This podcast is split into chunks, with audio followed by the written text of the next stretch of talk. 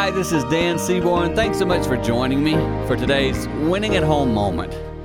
I had a situation where one little thing made a big difference. Let me explain while you laugh.